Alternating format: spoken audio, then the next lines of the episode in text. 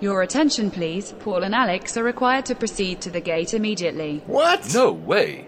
What is happening here? This is the last call for the Layovers podcast. Really? Come on, man. This is our thing. We got this. Oh, yeah.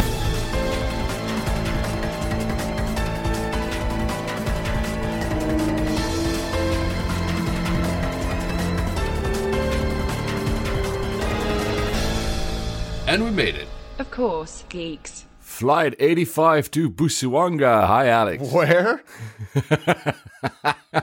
Well, well, starting the year by flying to like a little known airport in the middle of nowhere in the south of the Philippines. I was there last week, recording today, January 10th. 2019. Happy New Year. Yeah, first first episode of the year. That's very exciting. After failing to record almost for the entire month of December, that was a catastrophe. December was busy, not just because of all of the usual Christmas shenanigans, but just generally, I think, for everybody. So we tried. God knows we tried. yeah, we tried actually twice. We had guys, we had two dates set up. The first one was because of shenanigans in travels. I had the last trip of the year for me. My flight to Geneva was cancelled. I'll come to that in a minute. And uh, we had actually planned to record whilst I was in Geneva. I had my microphone and everything, but obviously, instead of taking just an hour to go to Geneva, it took me nine hours, and then everything was yeah, yeah. I'll, I'll, I'll, I'll get there in a minute. And then the second date we had uh, planned for was the 31st of uh, December, saying, yeah, well, to cap the year off. And that time was purely me. I just couldn't make it. And then we didn't record. And we got Alex so many messages of people telling us, where are the episodes? We're so sorry, guys. And obviously, that, that also means that we have like a lot to cover. We won't be doing that in this episode only because there's way too many. I think I've I've done 18 flights since we last recorded, Wow. including the ones I mentioned to Japan, which was fascinating. And I'm not going to cover it on this episode because it's way too long. Otherwise, we won't have time. So there will be that will be for the probably the next one. Hopefully, uh, we're going to try. This is one of our resolutions for 2019 to keep up with that uh, every two weeks uh, release. Did pretty hope- well last year. yeah, yeah, which is quite uh, amazing uh, because we do travel quite extensively. It was for both of us a record year last year. Yeah. Yeah. Uh, a Full on, full on year. I was ready to be done by the end of it. You know what? When I took my first flight this year, which was the first of January at 8.30 on the 1st of January, I was at uh, T3 at Heathrow, uh, flying Cathay Pacific towards Asia. I'll also mention that flight later.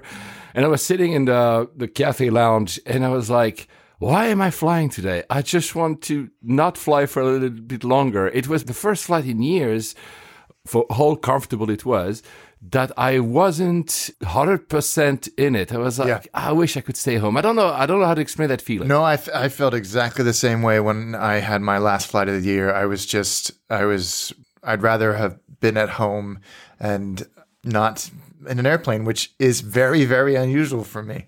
yes, yes. Uh, yeah. Uh, I mean, I had like because you know at the end of the year you have all these people you know sharing how many flights they've done, how many miles they've done, and there was this friend of mine. Okay, he lives between Australia and New York. And I think he's done 450k or something. And I'm, we've done both of us. We've done a lot, but this is staggering. And I'm like, I don't think I want that life. No. you know, for a whole. I love flying, and we do love flying. No, I don't. I don't want that either. I think it's it's. I mean, everybody has their reasons and their their own kind of personal limits for this type of thing. But this year, I think I found my my ceiling of what's what's manageable, what's healthy. Yeah, exactly. And I think I don't want to to beat the record. And remember, guys, last year I only started my first flight at the end of February, so I had a month and a half without flying, and I still beat my record. I don't want to do that this year. I mean, we both said that actually at the beginning of 2018. And Yeah, well, of course. That's always the way, though, isn't it? and congratulations because you released what nine or ten episodes of Attaché last. Yeah, it was a, it was a lot, and we've got a lot more in the can as well. It- It's an unusual situation where we have so much backlogged footage that uh, it's it's getting difficult to manage. But there we are. It's a nice problem to have, I suppose. Well, nice problem for me, not so not so nice for Greg. I would I, yeah, he didn't have any holidays. He's just editing your stuff, right? constantly. but the, the past few ones were amazing. And I know I'm not going to reveal them, obviously, but I know the ones that are coming up, including ones that are coming up and are not filmed yet, and they all look amazing. So I'm hoping you're going to still do nine or 10 this year because I think it's a nice um, schedule. Not to do like 20 because that would be insane, but nine is. is Yeah, we'll definitely do that many this, or release that many this year for sure. Yeah, and then he's going to release 55 and he's never going to be. Don't complain, Alex. Come on. you love it. Um, okay, so let's start with that. In no particular chronological order, I arrive at uh, Heathrow. I think it was, uh, let me check, the 20th of December, the 19th of December. Sorry, the 19th of December. I was going for a meeting to meet IATA in uh, Geneva. So that's the irony because I was meeting the airline industry in Geneva. and I arrive at 7 a.m. at Heathrow T2. And as soon as I stepped out of the car, I get a notification from one of these obscure apps that I never use. Your flight is canceled. And I'm like, no. No, no, no, no, no, no, no. So I step into the terminal and then I get a notification from TripIt. Your flight is canceled. Please call the airline. I immediately take a look at the board and lucky me, at that point, I am because I just stepped in, I'm in front of ticketing. So I jump into ticketing. I'm like, there's no way I need to be attending that meeting. It starts three hours later. And yeah, well, the, the flight was canceled. The earlier flight I learned was canceled as well. So there's, uh, I had the second, yeah, I, they don't tell me the explanation. The guy at the ticketing kind of says, you know, it's a technical problem, which means everything and nothing. Yeah, yeah, yeah. Anyway, I'm with my Google Flights uh, website and I say, okay, this is the next one I can take. Lufthansa.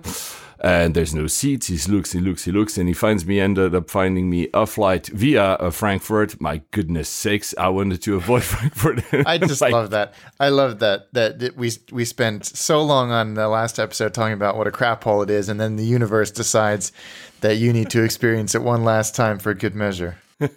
Since the previous flights obviously had been cancelled, there were already a lot of people rebooked. There was very, very few seats.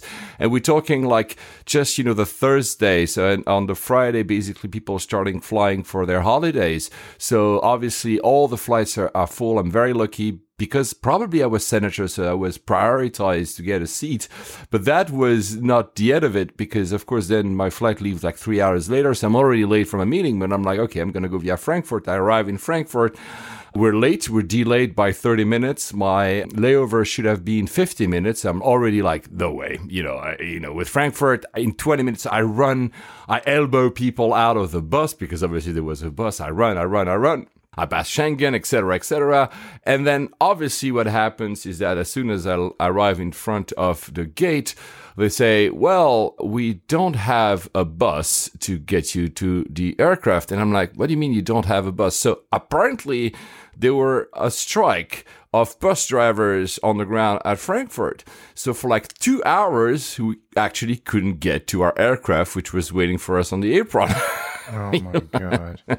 So, yeah, so basically, I took nine hours to arrive in Geneva. I remember when I was uh, at uh, that desk at the gate, there was this other passenger really furious.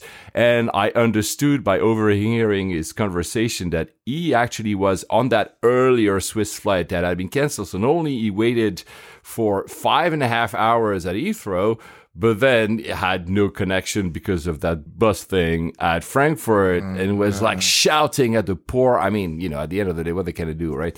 So it was, uh, thank God, you know what? Out of like the more, more than 100 and whatever flights I've done, is the last one of the year, but still, it was really a, a, disaster. Uh, interestingly, I don't think I've mentioned it, but interestingly, Swiss had a PR release earlier in 2018 saying that they've worked with Amadeus to do auto rebooking. Maybe we mentioned it. Where supposedly, when you have such an occurrence in 30 seconds, you can be auto rebooked. Yeah. It didn't happen because clearly, when I went to the ticketing desk, there was no, nothing such as like they were looking for a flight to me. So I don't really know how that works because I am, um, I don't know. The technology supposedly is good, but no. Yeah, I mean, I wonder if it does the bulk of passengers where there's an obvious one, but for outliers or for I don't know. I it's it's a weird one that it didn't didn't do it, or maybe they haven't implemented it system wide yet. Yeah. The good things, a few good things is first, when I was waiting for my flight at the Senator Lounge at T2 at Heathrow, because it was a Christmas period, they gave all the passengers this uh, gingerbread cookie, which was really cute. And, you know, and you, I think you replied, these are the little things that are not costly, but change everything. And really, you know what? I was not pissed off because it was like, oh, whatever, you know, I'm like that in my daily life. I'm like, oh, you know, I'll make the best of it. But still, that little thing, which had nothing to do with my cancellation, was really nice. It is nice. I think it just it adds a little bit of personality and a human touch to an otherwise very kind of procedural experience. Yeah, exactly. Swiss, uh, I've tried getting compensation. I'm still trying. They denied me my first uh, request. The On what reas- grounds? Uh, yeah, unexpected flight safety shortcoming. That's their That's- fault. yeah, but I mean, because you know, uh, if you live in the EU or if you have a flight coming or flying from the EU, compensation kicks in, and the rules have been tightened now that there have been some court rulings. If it's a technical fault, it's not an extraordinary circumstance, so the airline owes you money. But they didn't say technical; they say unexpected flight safety shortcoming. What a load. Thus, we can. Come on. I'm sure they have like a, a, dedicated team finding special wording to avoid being exactly in the wording that would kick in the compensation. I don't want to. do- I, honestly, I, I, I, you know, the, the the ticket was not expensive, so so I'm like whatever. But I, for the principal, I'm going to reply. I'm going to say, guys, you know, it's just what what is this wording that doesn't mean anything? At least make a commercial gesture. You know, if they were to offer me even five thousand miles, which is worth nothing for them, I would say, oh, whatever, okay, fine. Because honestly, again, the money is almost nothing. But I mean, come on, I, I'm not going to let them be. I mean, no way. No, that's ridiculous. Another very interesting thing is that very smart that shows that Lufthansa is very good on their technology is as soon as I was rebooked by the guy at ticketing, automatically without me doing anything, I started getting notifications from within the Lufthansa app on my phone. So that's really well done because I didn't have to add- to booking or whatever. I would get the you know the gate number, the uh, the message yeah your plane is ready to board and stuff like that. It's really you know it's how it should be. That's how it should be. Oh yeah, the last the last one I forgot to mention when to show how Frankfurt is crazy. So when we ended up finally being in that bus, there was this shenanigan. I don't know. The driver was, I don't know, was he someone who was not being on strike and was he taunted by others? But we start running with the bus and suddenly the guy pulls the brakes, middle fingers someone that was outside of, I couldn't see who he was middle fingering. I was Really? like, what's going on? Then accelerates, does a 360 with the bus. I'm not kidding. He does like he accelerates at a 360, like still middle fingering that guy. I don't know if that guy was in the center of that circle he was doing, and then continued to our aircraft. I was like, what is going on here? That's weird. All the passengers in the bus were looking at each other. What is going on here? We're not going to make him angrier by telling him anything, but Yeah, yeah. Jeez. Oh, That's kind of weird. Oh well, yeah. Uh, to sum the experience up at uh, Frankfurt, the lady at the desk who was uh, boarding us, so uh, scanning our boarding passes, she was clearly Greek, and she looked at me and said in Greek, "Well, that airport." She knows. She knows that airport is. oh well. Flight back with, with Swiss this time was not cancelled, but I'm in the Senator Lounge at Geneva waiting to fly back for my last. This one was last leg of my last trip, going home for Christmas, and suddenly delays, delays, delays, and I'm like, what's going on? And you send me the message. Well, there are drones hovering Gatwick. That was insane. It was the most bizarre story in our world for a long, long time, and we still haven't heard the end of this story. It's I, I, I can't get over it. I can't get over how crazy this was that this quote unquote drone, and I say that for a reason, shut down the second busiest single runway airport in the world for over a day. Yeah, I think 36 hours. Yeah. Yeah. What 150,000 people, maybe even more than that were were stranded or or or you know, their flights were canceled or delayed. They were camping out in in airports. The military was brought in. The public transport infrastructure collapsed. Uh, it was it was and, and, and on the day on the day that because it was a Friday twentieth, on the day that one of the busiest day ever because Christmas fell on, you know, that that would be the start of the week for people getting the holidays. So there was like literally the, the, the airports were rammed and nobody was flying out. It was crazy. It was unprecedented and they initially wanted to shoot this thing down and then thought no this was that would be unsafe because you never know where the the bullets it or the bullet are going to land. And then you know they opened up the airport and then the, the, stupid thing came back. This all happened at night I, I believe. I don't think there was any occurrence where this drone was spotted during the day. That's the thing isn't it? I mean we don't know we don't have the full extent of the the story but it's drone sightings. So somebody will say there's a drone, probably um, an official, I'm not saying somebody, a passenger. And then, of course, the regulation of all the airports in the UK is that you shut down the airport for 30 minutes to make sure that whatever sighting is gone. And then as soon as this 30 minutes window would close, there would be another drone sighting. Uh, was it like a public, you know, hysteria? Was it actually drone sightings? Then, because there were repeated occurrences, they decided to basically close the airport for three hours, and six hours, and 12 hours, and forever. Yeah, it was crazy. Yeah, and I it, it got stranger and stranger and stranger. The air, you know the airlines were, were were really suffering because there's there's there's nothing that they could do. There were flights being diverted that were inbound from overseas. A lot of flights were canceled all over the world, so you had passengers stuck, crews out of hours stuck, and the Sussex police, whose jurisdiction Gatwick falls into, were criticized for how they handled it. But then there was that bizarre statement by, I think it was somebody from Sussex, or, or was it from somebody from the government that said, there may have not actually been a drone after all. yeah, exactly.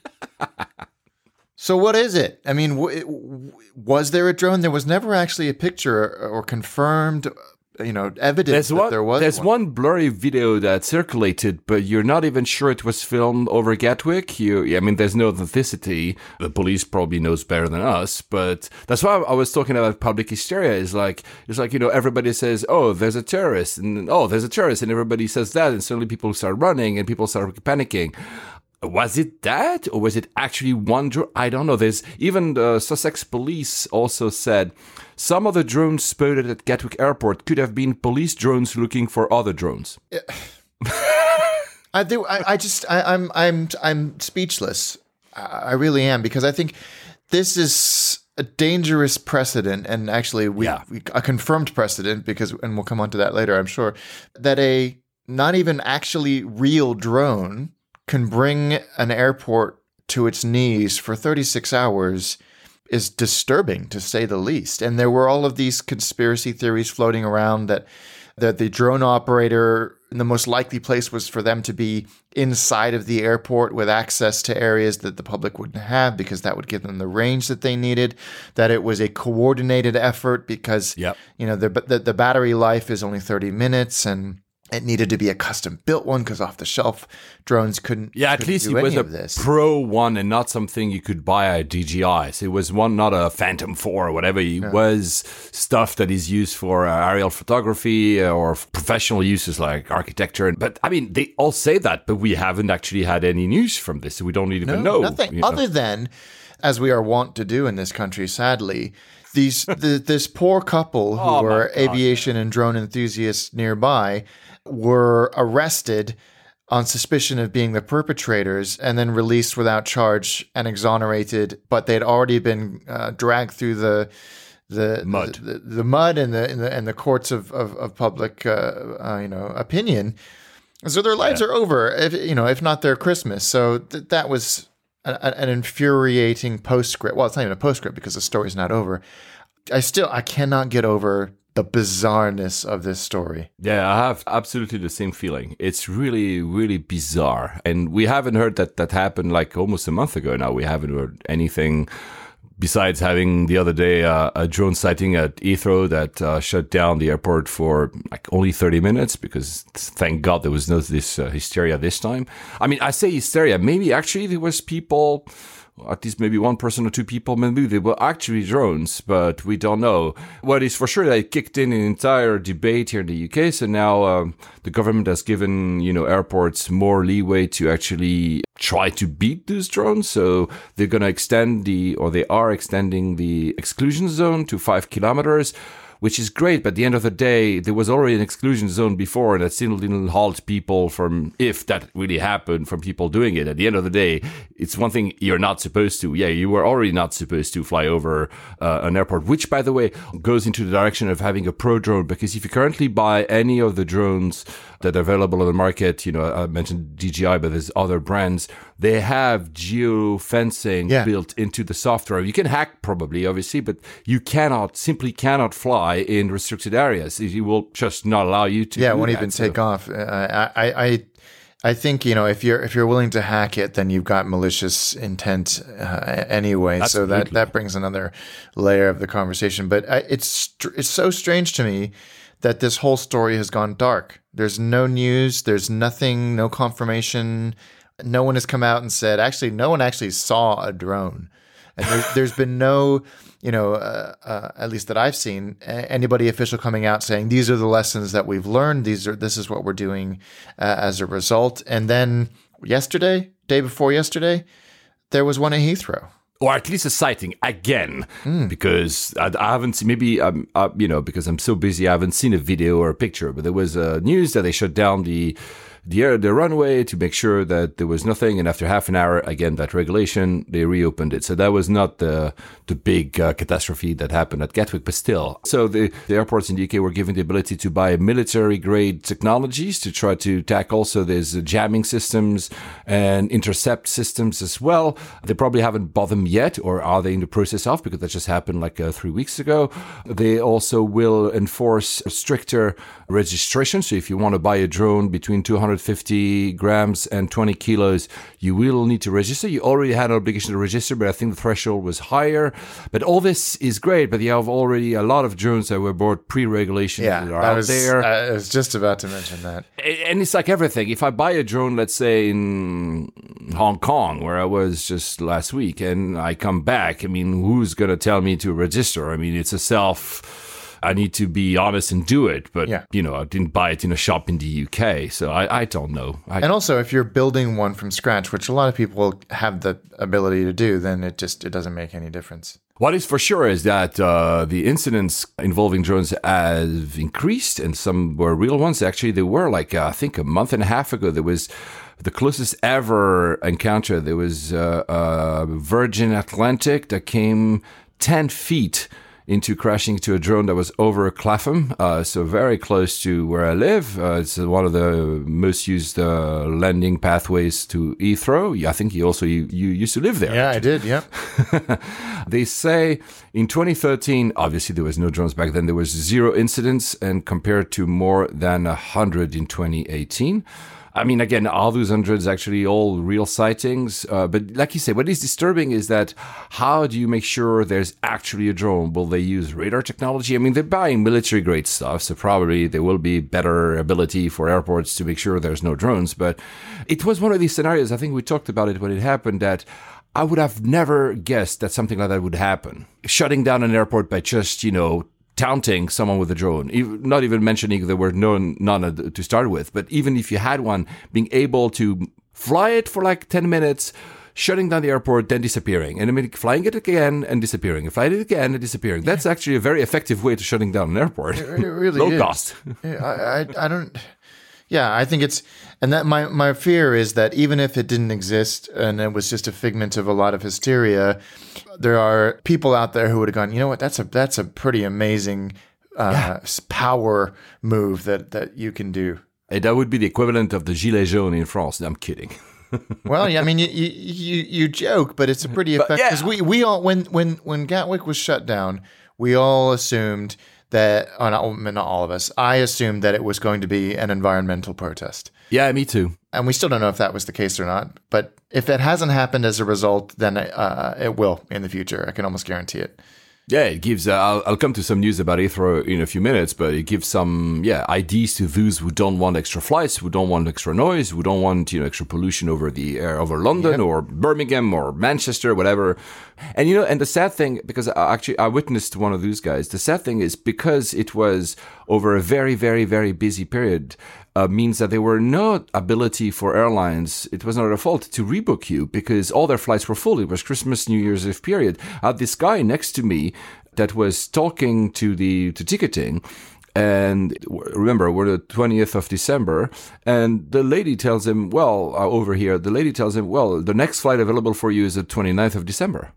Because it was, you know, there's no room. You know, all the flights are full of this period Yeah. of the year. So the poor, the poor dude was basically Christmas. no. Ch- yeah, exactly. What? The, it's crazy. Jeez.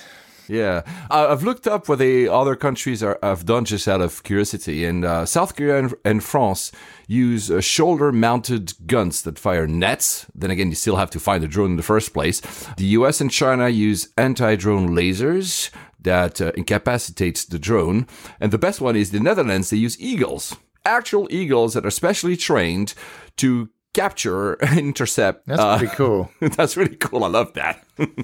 I think I've seen uh, videos in Japan as well where they have a drone equipped with various tools to and nets and and uh, other things they can. But if there's an even half competent drone pilot on the other side, then they're just going to move. I think South Korea uh, started this uh, not because of airports, but because they wanted to avoid drones flying over the Olympic Stadium during the Olympics. And Japan having its own Olympics coming up, I'm sure they also are testing technologies because that's what they want to avoid at first, out of terrorist concerns, obviously. But yeah, it's wow, crazy, crazy. Yeah. Extraordinary, extraordinary. So, did you get a drone for Christmas?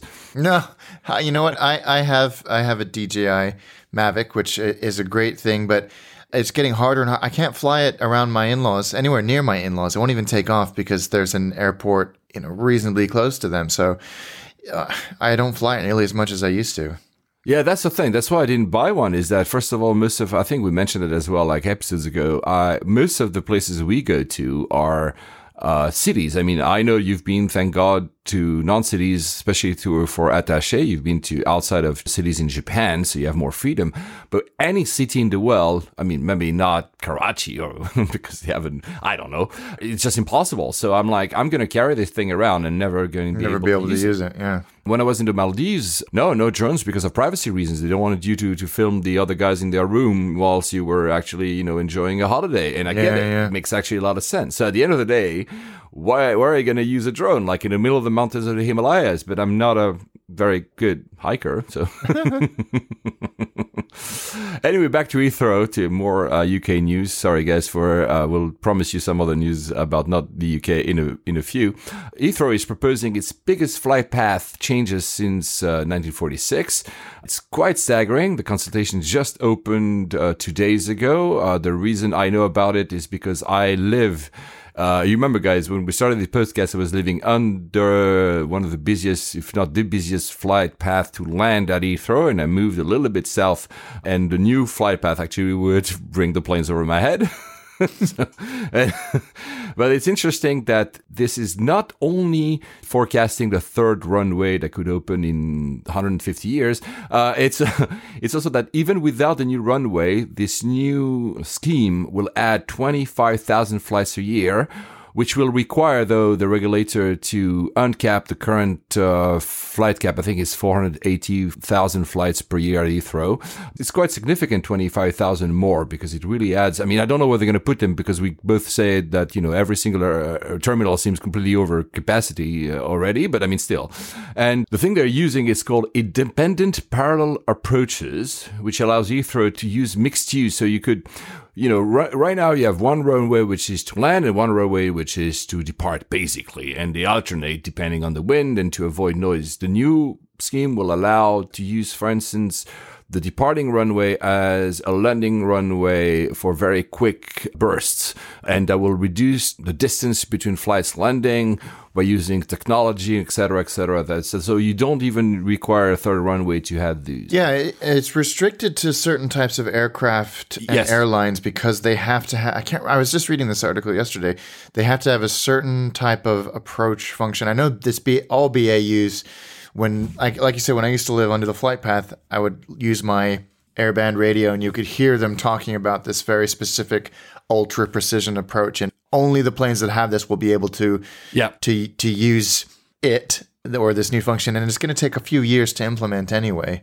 Yeah, Uh, yeah. So yeah, it, it, it's it's. I mean, cool. I think, but as you say, like, you, where the hell are those planes going to go? There's no more space. There's no terminal. Yeah. There's no parking spaces. Who knows what they're going to do with the old Terminal One? I don't know. Yeah. This is Yeah, I a don't- problem that um, you know it, it feels, feels like a band aid on a on a you know on a massive wound. Yeah, yeah, because once they actually open the third runway, there's an extra terminal that is going to be built next to it, and that will, at the end, increase capacity of Heathrow to 130 million passengers. Currently is what 80 million, and we're like a 79,999,999, so we're just right there. But yeah, well, at the end of the day, you know, it's the busiest airport in the world in terms of. I don't remember now, international passenger or something. Yeah, something like yeah, that. something like that. And they need they need the capacity. And you know what? Although I live under the proposed one of the three proposed new flight path that will have this new type of approach, and the, I mean the planes will be you know a thousand thousand two hundred feet over my house. I will hear them. You know, um, not the three fifties, but the seven four sevens. Uh, I think at the end of the day you need to do that. Otherwise, you know, there's no way for Heathrow to grow, and uh, it, it it has to. I'm sure my neighbors will kill me for saying that. Well, no, no. I mean that's just that's just the reality of the situation. Did you fly to um, Lisbon via Heathrow or was it via Gatwick? It was Heathrow, yeah. It was Heathrow, uh, Terminal? Three. So it was a it was a BA flying out of Terminal Three, and So, so, so, so. So I, I went not? to the Cathay Lounge and I sat there and I I had my my dan dan mien noodles and just relaxed in the uh, the wonderful salubrious environment that is the Cathay Cathay Lounge, both business and first. And I thought I got there early because traffic was a lot lighter than I thought it was going to be. And I thought, you know what? For science, I'm going to go and check out the Qantas Lounge. so, So I left left the Cathay Lounge and went in, and it was there wasn't a, a Qantas flight for quite a long time, so the place was absolutely empty, and I was greeted by a distracted uh, lounge receptionist, I guess is probably the word, and he said, "Yeah, you know, there's uh, not really any food at the moment downstairs, so just go upstairs." And it's a very downstairs is, is pretty cool looking, which is almost all like a sit down restaurant type type place. And I went upstairs, and you know, there were har- first of all there were hardly any windows. Uh, you know, the Cathay Lounge is yeah, full. floor to ceiling windows.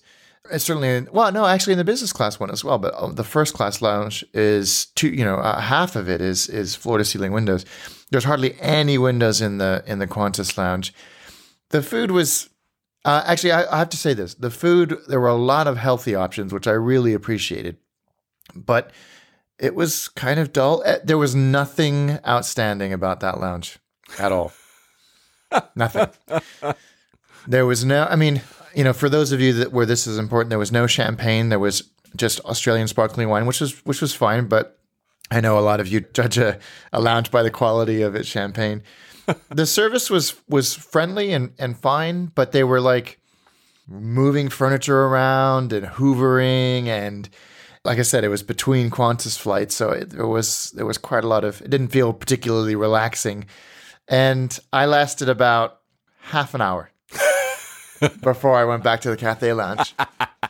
I, I, you know, is is it better than sitting in the departure lounge uh, at, at T three? Of course it is, but yeah, especially T3, which is not great. Yeah. which isn't great. It's a, it's like a big cattle pen. But yeah, th- I there was nothing special about this lounge. If you've been there before and I've missed something, guys, tell me because I just couldn't see why anybody would pick that lounge over the Cathay Lounge. Especially because they're next to each other, so you don't even have They're an right advantage over a yeah. gate. Yeah, yeah. So- The only one, the only one I haven't been into, the One World lounges.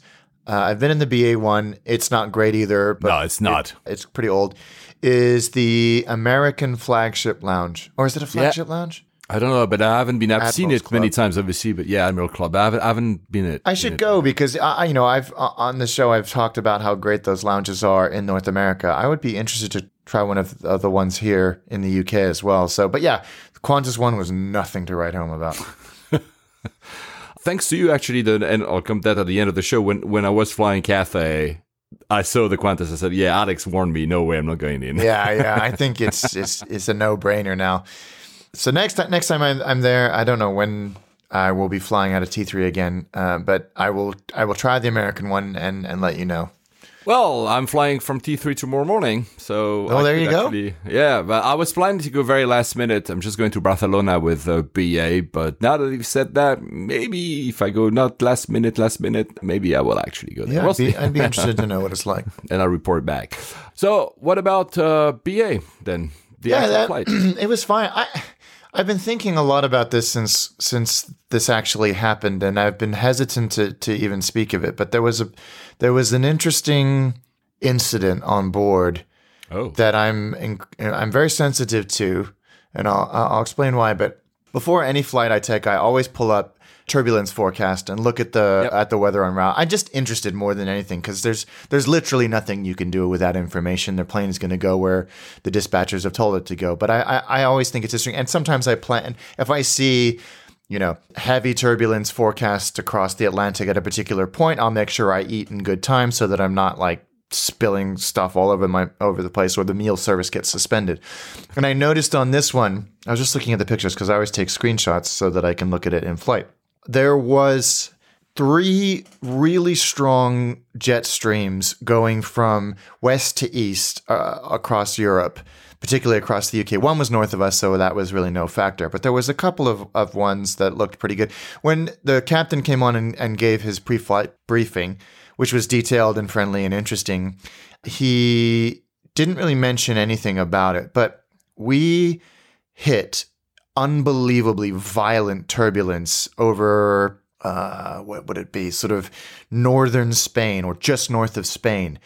Really, really bad turbulence. The flight attendants were were asked to take their seats. It was that violent, it really um, jarring, physical turbulence, not rolling, not juddering, not bouncy road. It was like somebody had grabbed the plane and was shaking it hard. You know, you could hear it as well. That type of stuff used to bother me. It doesn't anymore because, like I said, there's there's nothing you can do about it. The captain came on, which I think indicates how bad it was. Said there's nothing to worry about. We're talking to air traffic control. We're talking to other planes around us. There was no smooth air within 5,000 feet of, you know, up or down. So we're just going to have to ride it out. We'll do our best. About 10 minutes after that, they released the cabin crew, um, but everybody else was told to stay seated. And the cabin crew were clearing away the meal service, which had was coming towards the tail end when uh, when the first turbulence hit, and then more turbulence hit, and again with the same violence. It was even more violent, and there was stuff flying everywhere, plates and glasses smashing all over the place, people screaming. Oh, wow. Yeah. And one of the f- cabin crew fell next to me and had a tray of glass. The glasses smashed everywhere. And I don't know if she was relatively new, probably not because she was doing Club Europe service, but I don't know if that's how it works.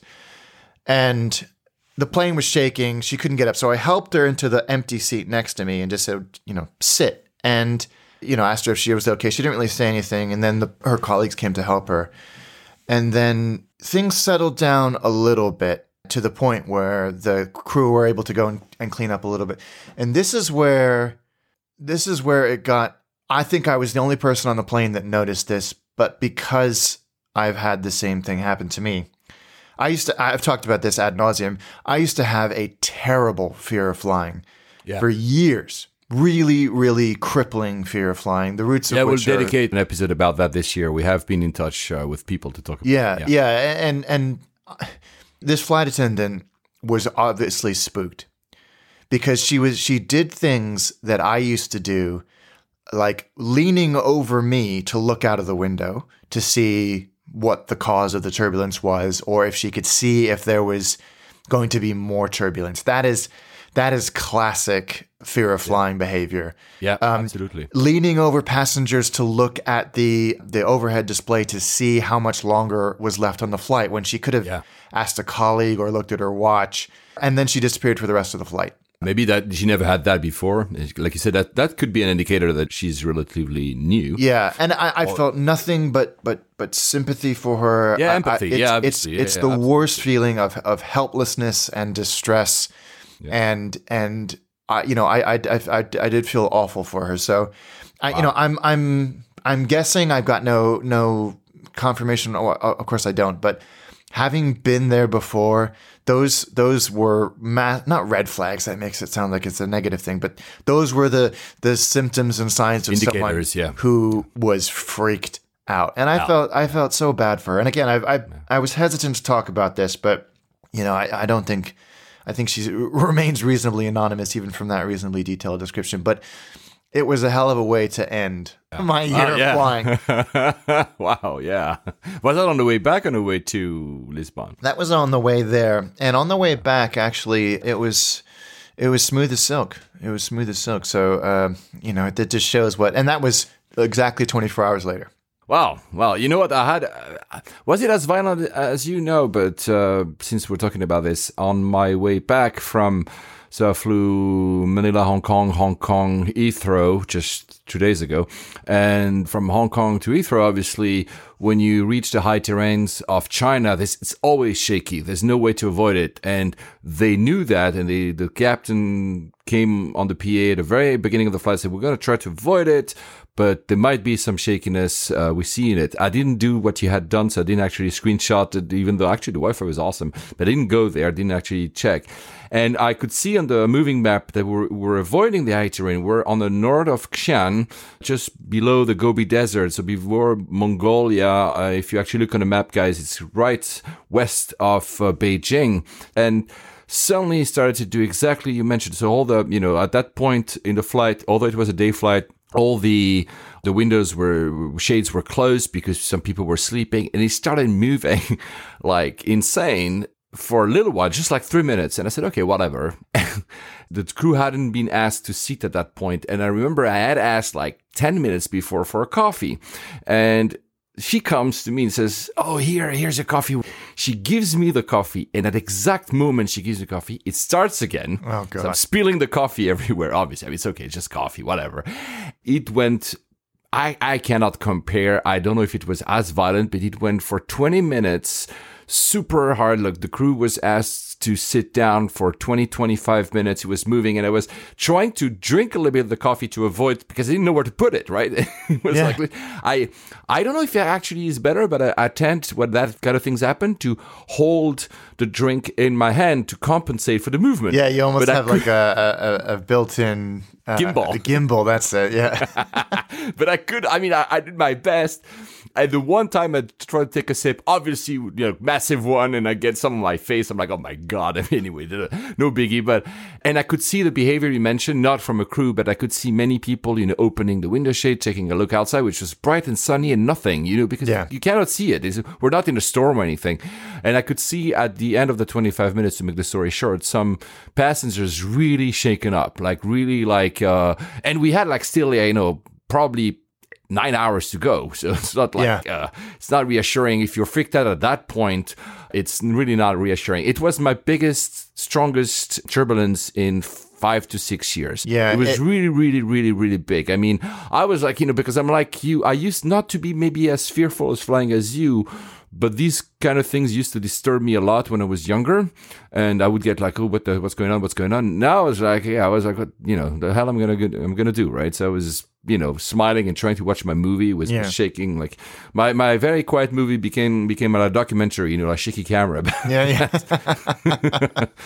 that region uh, of of China is always bad. You've got you've got the mountain. Uh, I can't. remember what are they called? The mountain rolls or something. The the the air coming down off the mountains. I remember a Cathay pilot. I sat next to him on a flight from Joburg to Hong Kong, and we were talking about about turbulence because they'd had to do a lot of evasive maneuvering around thunderstorms, and he said that when they f- track over the the plateau of Tibet, you're going just north of it, skirting around the Yep. outside of it. He said you it often felt, at least in the flight deck, like somebody had grabbed the tail and was just lifting it up and then dropping it down. It wasn't it wasn't violent, but it was disconcerting. And he said, yeah, that that region is is if it's not that, it's it's jet streams. Um, so This, Yeah. It is what it is. You know, It is what it is. And uh, kudos, because like you, the pilot came many times on the PA to reassure passengers, to tell them it was okay, that there was nothing we could do. They tried their best to avoid, again, on the moving back up, so that they were going eastwards where they would usually go on that route, probably avoiding worse turbulences, but there was simply nothing you can do. And he, but he was really, you know, with his quiet, very reassuring voice, explaining what was happening, you know, like, so I think that that's great. But at the end of the day, if you're freaked out, you're freaked out. yeah, You know, there's yeah, just, I and, mean, it- yeah, and it's not very fun. There's no way you can go. Yeah, so wow. And I was lucky to have my uh, my backpack with me because I changed t-shirts and everything. So you know, five minutes later, at the end of it, I was fine and I was not spilled with coffee anymore. yeah, but really, for me, it was the the area, the coincidence she gave me because she, you know, the, the service is so good at Cathay that she really wanted to give me that coffee because I requested like maybe 15 minutes before. And that was the worst freaking timing possible. Right, right. Like, what am I going to do with this coffee? And I was looking, is there like a storage I can spill the coffee into? No, nothing. anyway. Oh, well. Uh, we'll cover, guys, uh, Lisbon uh, in a forthcoming show because we uh, I was there uh, almost two months ago now. Time flies, but it seems like, like we said in a previous episode, all these flights are mingling in, in our minds. And you've been there, so it's, uh, it's, a, it's an interesting airport to cover. Uh, so we'll do that. So I'm not going to ask about uh, Lisbon, but is there anything remarkable or non remarkable about these flights with BA? Well, I think the only thing, and those who have flown to Lisbon with BA will know this, is that you almost always have a remote stand, which uh, is a little frustrating. But uh, you know, I, I think- think, I think Lisbon Airport is reasonably at its capacity. Yeah, and, and you just gave me the perfect leading for the f- next uh, set of news, which is still about the UK. Sorry, guys, for those uh, do not live here, but it's very interesting still. Is that I think the reason we have a remote stand in Lisbon in many other airports is because not being part of Schengen, they have to take us to different routing to go into, and we're still not either a big bird coming from the US or from Asia. So that's why we're very, very often unlucky, including in Germany and other places, uh, and we get these you know, because airports within the Schengen area are built for 80% Schengen people, and Yeah. we are like outliers, and they have to bring us somewhere. So God, that- I, I don't even want to think about what's going to happen uh, in a few months. That, that's uh, yeah, that's like what three months. It's, it's coming very quickly. So BA first, IAG, because you shared that piece of news with me yesterday. So they had done all these setups to make sure that they will still get the open skies agreements that uh, applies within the EU to being able to fly within the EU.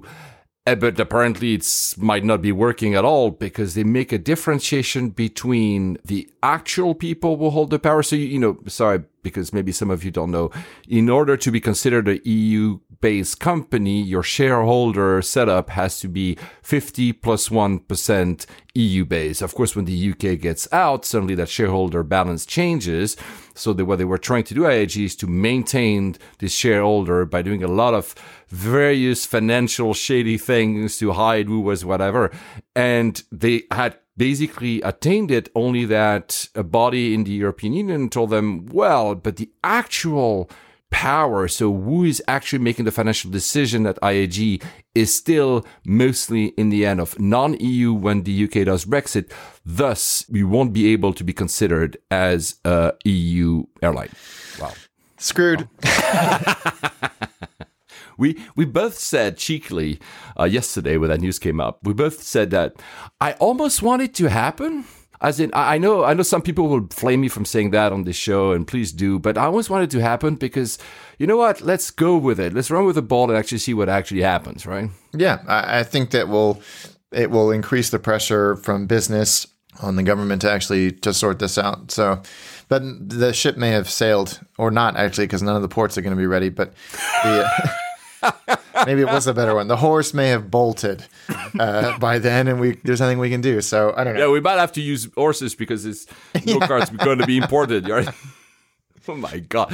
Actually, and also, oh my god, uh, Rolls Royce also. Uh, so Rolls Royce, of course, builds engines here in the UK. The problem they're having is that these engines designs and certifications have to be signed off by the European Aviation Safety Agency. So what they're going to do, they're moving parts of their operations from Derby to Germany. Yeah, I think that that's uh, going to be an increasing trend, irrespective of industry. Sadly, I read a, I read a stat that a trillion dollars of capital have already left the UK, but uh, that perhaps is a conversation for a different platform. Yes. the only thing is, could the person that did that transfer of three trillion, whatever, can you just show some to me? I'm going to Yeah. give you my account number There you later. At least it's good news. Uh, the uh, the UK has signed an agreement uh, with Switzerland, so that will be able still to happen. I'll be able to fly to Switzerland and back. So that, at least I have that. The rest we still don't know. We're not going to talk too much about Brexit, but it's just happening, and we don't know what's going to happen. So then for us, there's no way to avoid that discussion. We do not want to be political, but it's going to be very interesting to see what actually happens.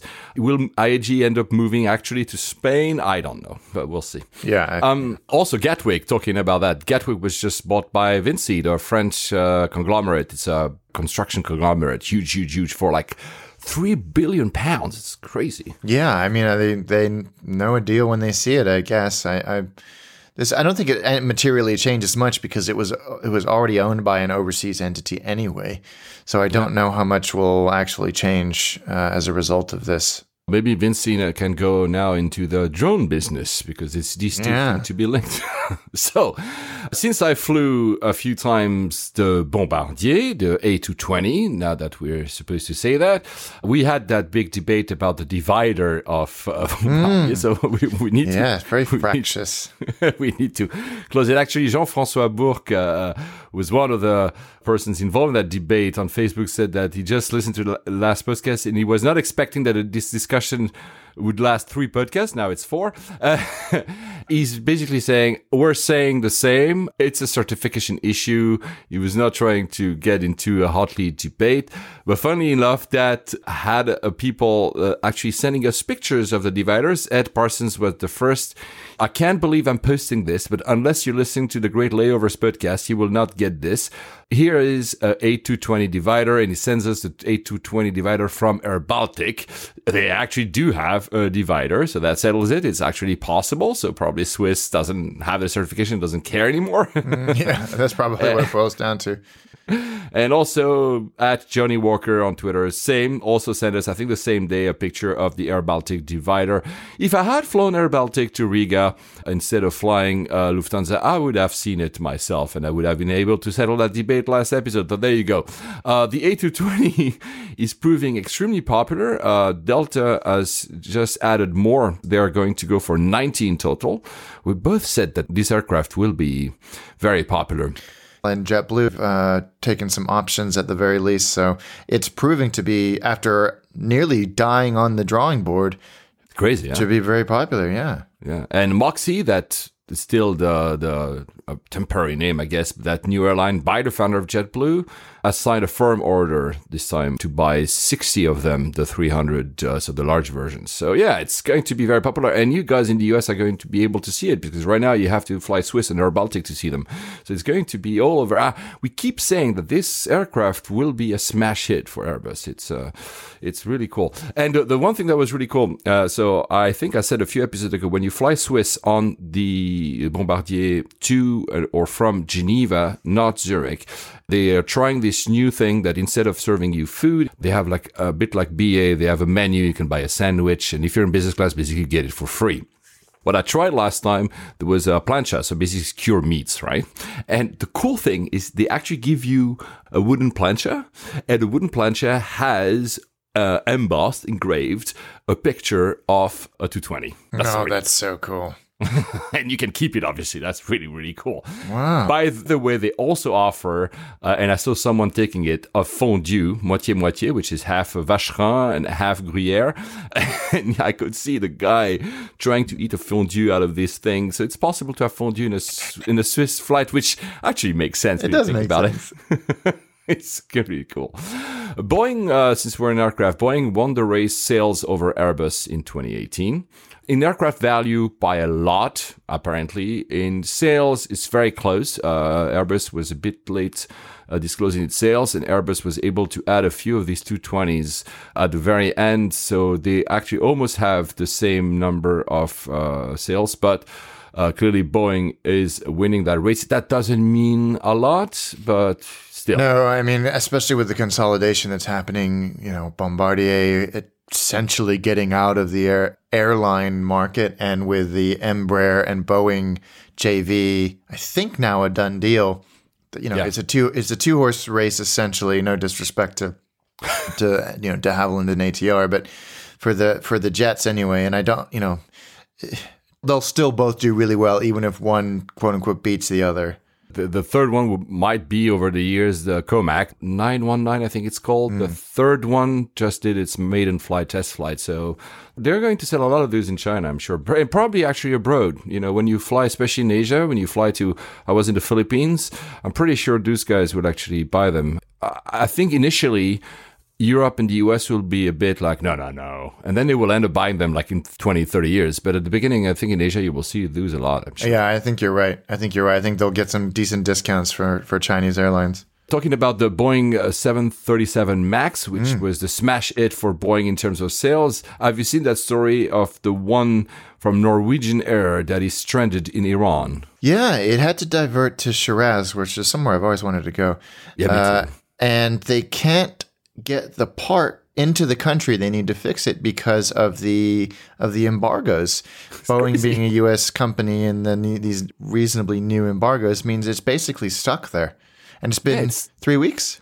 December 14th, I was looking at the date. December 14th, they had an engine issue. It was going from Dubai to Oslo, and they landed. Now it's stuck because they cannot get the part. I don't know how they're going to solve that one, actually. Uh, yeah, exactly. What do you? What do you? How do you get around that? I, I, I don't. I don't. I don't know. I have no idea. Maybe somebody has to get the the, the, the, blueprints from Boeing, but uh, manufacture in China and something like that. I, I have no idea what's going to happen. Or maybe they'll do have an exception. I have no idea. Not fun for Norwegian, though, I'm sure. No, when you've got a brand new plane just sitting there not making money. Uh, and I've just seen talking about Boeing. So they, they've been looking into, you know, the kind of aircraft we're going to fly in the 30 to 40 years. And they've uh, just uh, released a new wing design, the transonic truss braced wing. Have, have you seen the picture? I have seen it. It almost looks like the, the you know Cessna style, where you've got the struts coming from the wing into the fuselage, and then a top, you know, the wing across the top of the fuselage. It's it's bizarre. And it says that it allows to have much lighter wings, ultra thin, because of these trusses that are basically supporting the wing, like longer wings as well, that will allow to go at uh, further speeds, uh, max speeds as well, and increase the cruise, the altitude. And by increasing altitude, the air is thinner, so you can go faster. And it's fascinating. They do. They actually work with NASA to build that. So probably one day we'll have one of these things. It's really fascinating. I find. Yeah, and I, I I like that they continue to innovate, and maybe we won't see it in this incarnation, but we'll see the technology that came out of the the thought process and the design process. And I, I mean that that's that's what got us to composites for well, most of the airliners that are made today. That type of process, looking twenty to thirty years into the future. Another that they've just released actually, so it's not the future, is the BBJ 777X. So of course it's based on a 777. It's a business jet, so it's not for you and me, although uh, layovers could try to buy one for our own use. the interesting thing about that one is that it can connect every city in the world. It's the aircraft that flies the further. I think it has a range of 20,000 kilometers, which is insane. That is insane. Back to the problem that we keep talking about, which is who the hell wants to fly for that long? Well, only CEOs and very rich people, because this aircraft doesn't solve the problem that Qantas wants to solve with uh, London to Sydney and back. Because obviously it's much lighter because you don't have the cargo and you don't have like 400 passengers in it. Yeah. Right? If if you were to add that on that design, well, it won't work. It won't, exactly. Since I, I was reading that news, I was wondering what are the current longest flights in the world to start 2019, probably because I'm seeing some of our listeners are trying to do these ones. I'm not sure, like Alex just mentioned, that we want to sit in these flights for long. So the longest is uh, Singapore, New York, which just restarted 18 hours, 30 minutes for almost 10,000 miles with a 350 ULR. The second one is Qatar, Auckland to Doha. It's 9,000 miles for 17 hours and 50 minutes in a 777 200 long range. The third one is Perth to London. I think Ed Parsons did it also around 9,000 miles for 17 hours and 25 minutes in a Dreamliner Dash 9.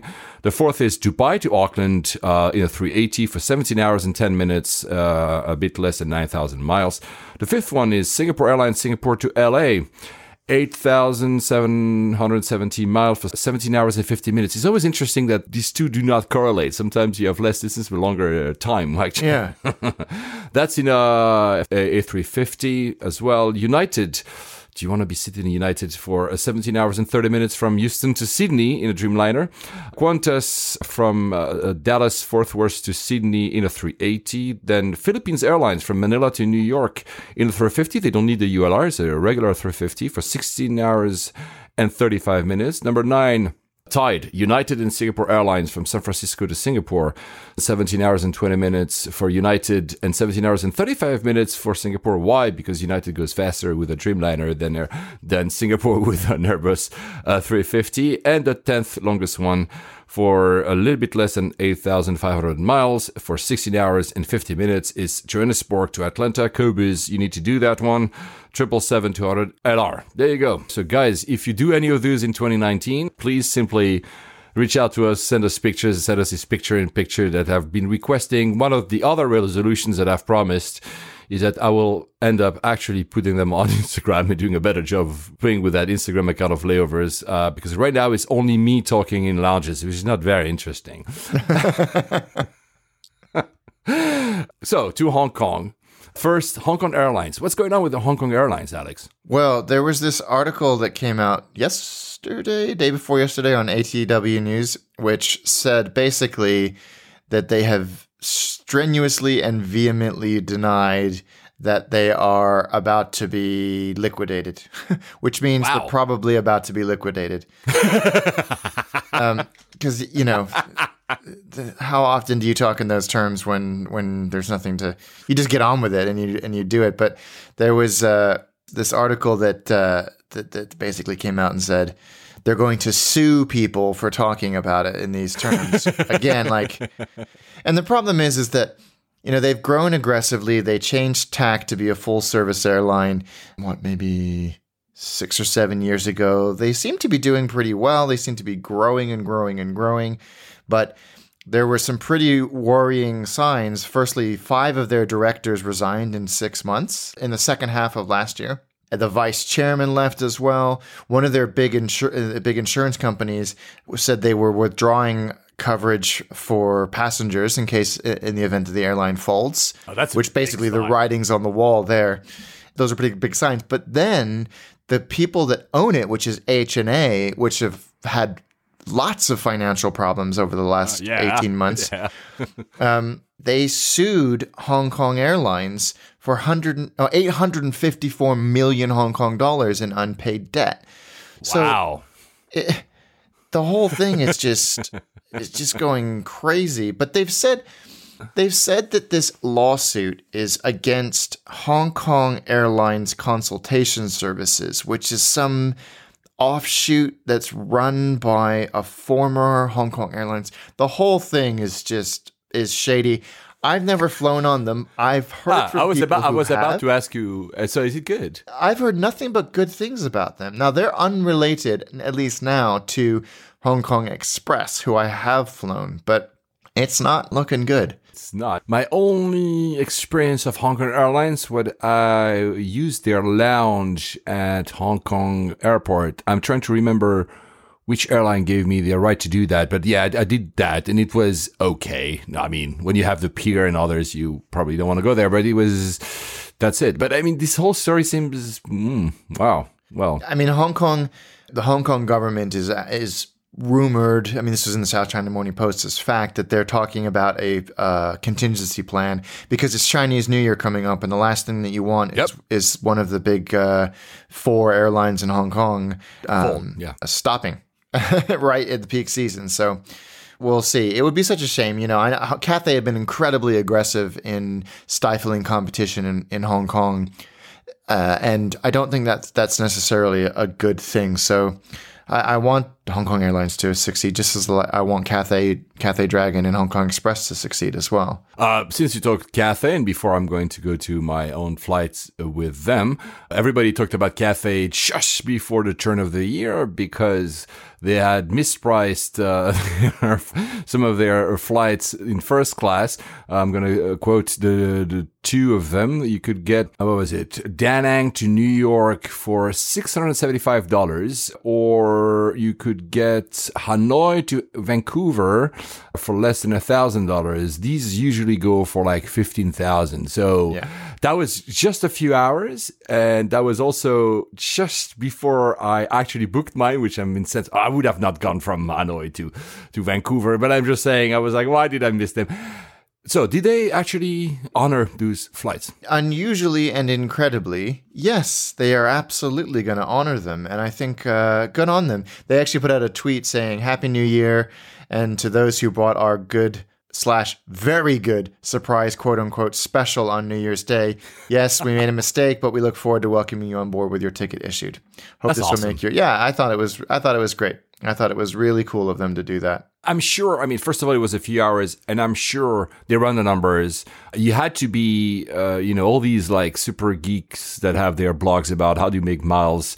They jumped on them, but regular people, you know, by the time the news were were on, it was too late already. So probably the actual number of seats sold through these were not that big. No, they made a quick calculation to say, you know what, compared to our usual load and whatever, you know, for the PR reason, it's better not to slash those guys out, and you know, so it's good for them. Absolutely. It was, like you say, they ran the numbers and looked at the potential PR value positively or negatively, depending on what decision they made, and they went with it. And I admire them for that. Yeah, it's cool. Yeah. BA, are you listening?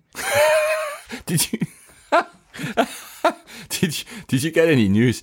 It was not the point, but did you get any news from your uh, hack thing? Did you nothing? Right? No. Uh, yeah, actually, I did. Oh, oh, yeah. In fact, my credit card was used. Um, oh, shoot. Yep, my BA one, which was part of the hack.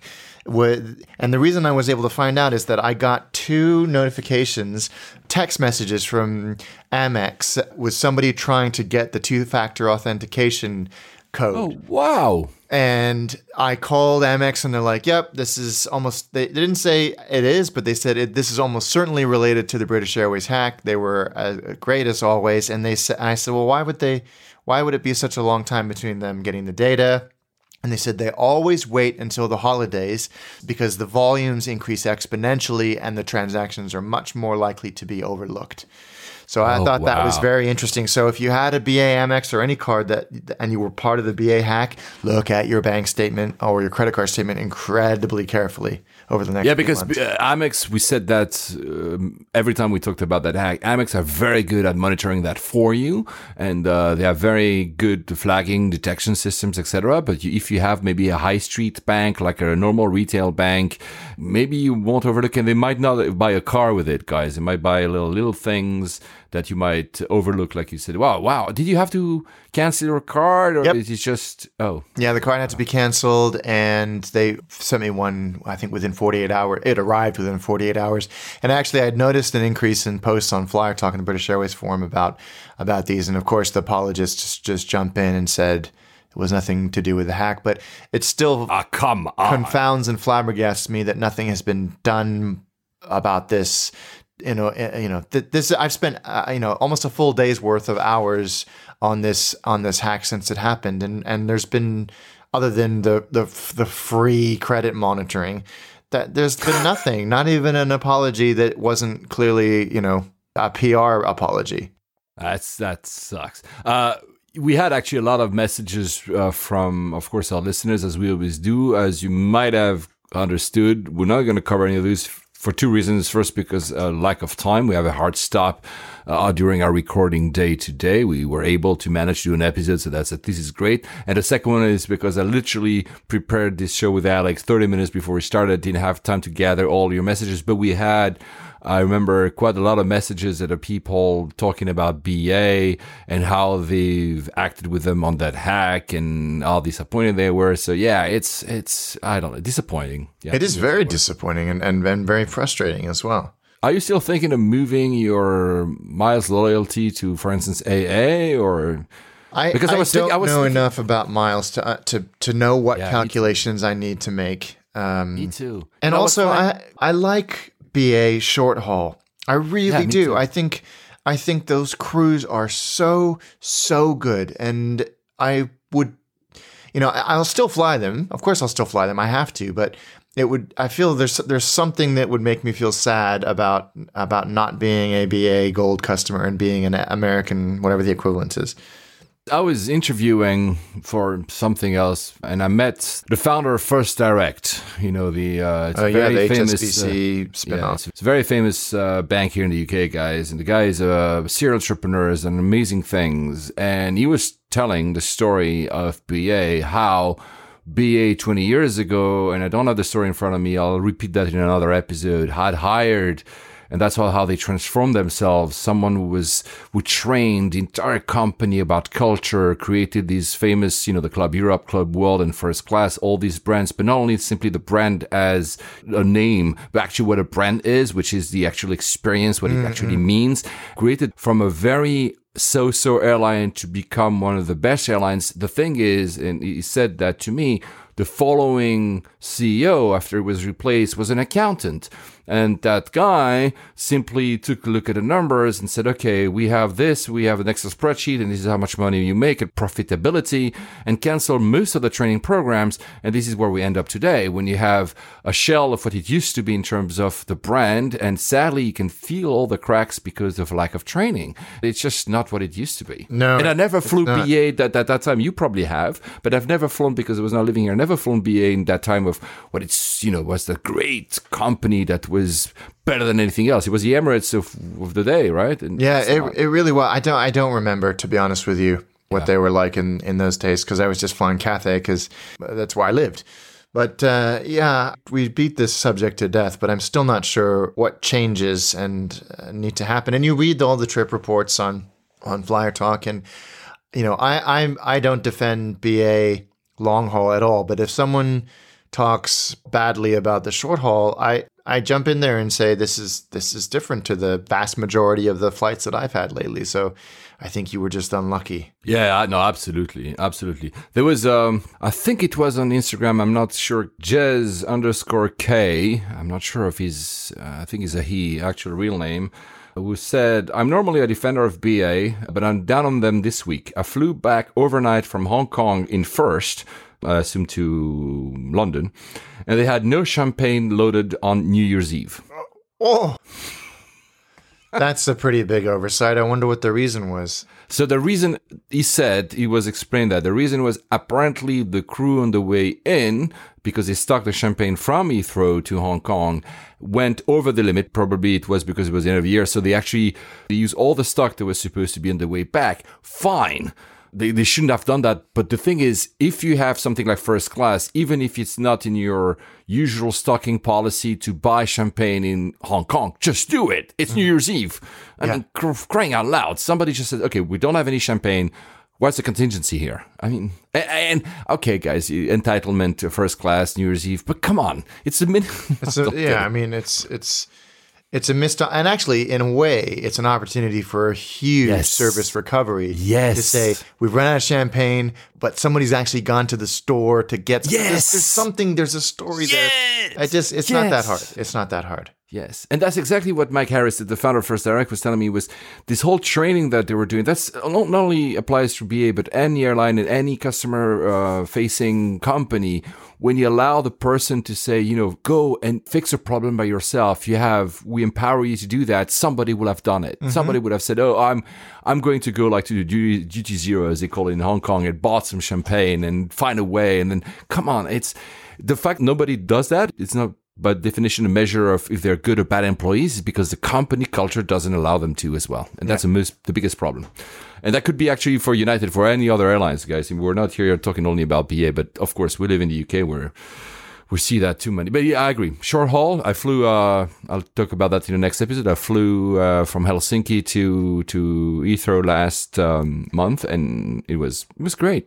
It's always great in short haul. It really is. I mean, the the physical product is nothing to write home about, but the but the food because of the Do & Co change and the service, I I Yeah. is is Not always, but but No, more but- often than not, very good. Yeah.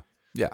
So moving on, uh, still in Hong Kong, but uh, since you had told me, so I was flying the 1st of January.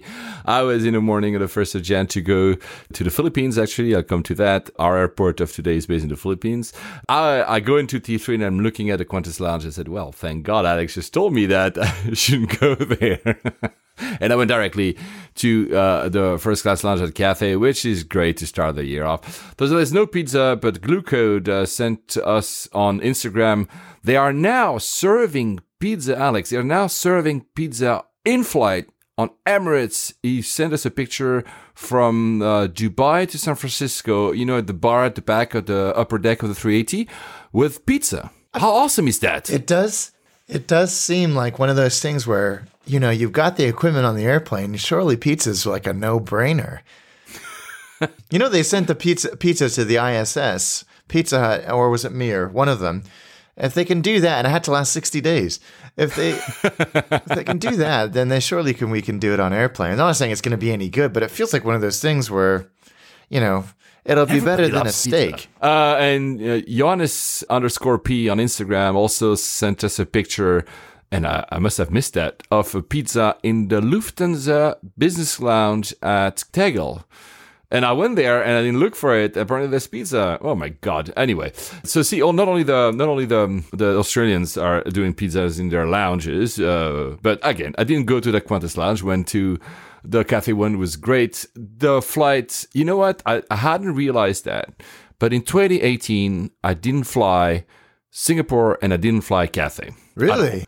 No. So I, I was so happy to have my first flight of this year with Cathay. Obviously, so it was great service. Found a very good deal, you know, partly with miles because I was going for a private reason, not for uh, not for business. And you know what? I was so happy because I kept mentioning last year, talking about all the seats we've done. Are they good for tall people or not? This remains the best business seat for me in the air. Yeah. I mean, it's not fully private.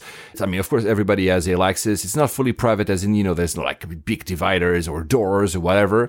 For me, it stays no competition, the best seats in business in the air. I love it so much. I was like, I put myself in the seat and it was like, welcome home, Paul. And I was like, so freaking happy. And I hope that, that they continue on that seat because it's just amazing. I love Just- that seat as well. It's it's so good. It's so comfortable. It's so well designed. And I know it's it's a riff on uh, a fairly common Yeah, seat yeah. platform, but the way or the optional extras, if you will, that Cathay have done and the little touches, I think, uh, are just so good. So good. Yeah, yeah, absolutely. Uh, you flew something similar on, on Finnair uh, last year or two years ago, actually. Yeah, and the Very similar, but 350. Um, and it was fine. American had the same seat. Uh, who else has? I mean, a lot of people have that seat, but and, Yeah, the and way that generally it- it's very good. I re- I liked the American one. In fact, I'm trying to find ways to fly American business class again, but I keep not staying for the weekend, so I get it's just an impossibility.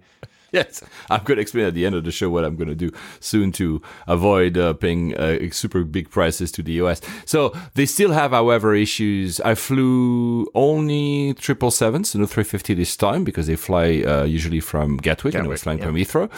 At least on the triple seven, the seats are good. On the 360, I read the other day that Safran would took over uh, Zodiac, so now it's called Safran. They're still fixing the seats. They Still, if you go to fly reports online, you can still see that they're like they're using tape to uh, hold them together. That even the lavatories in the 350 sometimes and Cathay are being taped as well to some of the appliances will not. I, it's it's a bit rough. Too bad, but at least for me was triple seven. I arrive at uh, uh, Hong Kong and I have about uh, what hmm, thirteen hours on purpose. I wanted to, I needed to buy actually clothes and, because I'm going for a wedding in the Philippines, you know, and it's summer and I'm okay, I'm a guy, so I'm basically looking for the clothes to buy maybe like five days before I need to go, right? But also, you know, I I I'm in London, and in London it's winter season, but nothing for the beach. You know, it's like a it's a wedding on the beach. I'm like, oh my god. So then I go to Hong Kong, hoping that I will find some. Then I didn't realize that in Hong Kong it was 14 degrees Celsius. It's also winter season. It was nothing, but at least I went to to Din Tai. So yeah, I had like great foods in the city. So that was that was cool. What I didn't know, talking about uh, airline and Cathay, they've closed, and I don't know when you went there last time. They've closed their arrival lounge. Uh, there's no more arrival lunch by Cathay at Hong Kong Airport. I didn't know that. That's weird. Yeah, so it's been taken over by Plaza Premium, which has a so-so reputation, but apparently it's okay. I didn't go for it because again I went to the city instead. But they were warning all the passengers that access, uh, like me. They were saying, "Oh, we're sorry, apologies for the inconvenience. There's no more arrival lounge at Hong Kong." They're not announcing that they're refurbishing or they're like planning a new one. It's clearly they closed it. So if you want to have access to one, you need to use the one from Plaza Premium it's accessible with priority pass, and probably if you have a business class or first class ticket on Cathay. But it's it's bizarre, right? That's weird in your flagship not to have an arrivals lounge. Yeah, I'm I'm thinking the same. I had never done it. Had you done it? No. So, you're sure to be ironed in Hong Kong. yeah, yeah. Well, I mean, have I?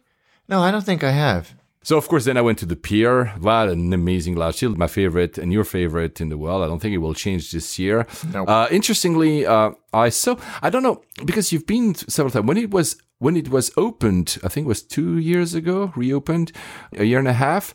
The partnership with the Peninsula that was super good quality, and then they actually gave it to Plaza Premium, and a lot of people were complaining. And I remember seeing a bit of a dip in the quality of the service and the quality Mm-hmm. of the food, not like something big, but still.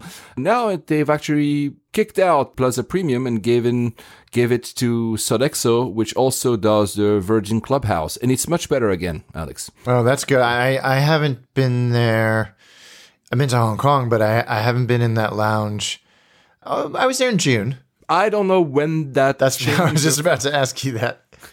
I'm not sure. It just because I saw I hadn't been in a year as again as I said uh, last time was 2017. I remember the last time I went in 2017 was like it's still awesome.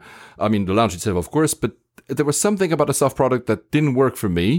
But I was I mean I was really like talking talking about details, and this time it was again great. That's why I looked it up. I said, is it someone different? Yeah. So now the the people running it Sodexo. I've never been to the Virgin Clubhouse, but he always has great ratings. The one in Heathrow? Yeah. That's a that's a great lounge. I haven't been in years, but it it was. I used to go a lot uh, when I flew Virgin regularly, and that was a great.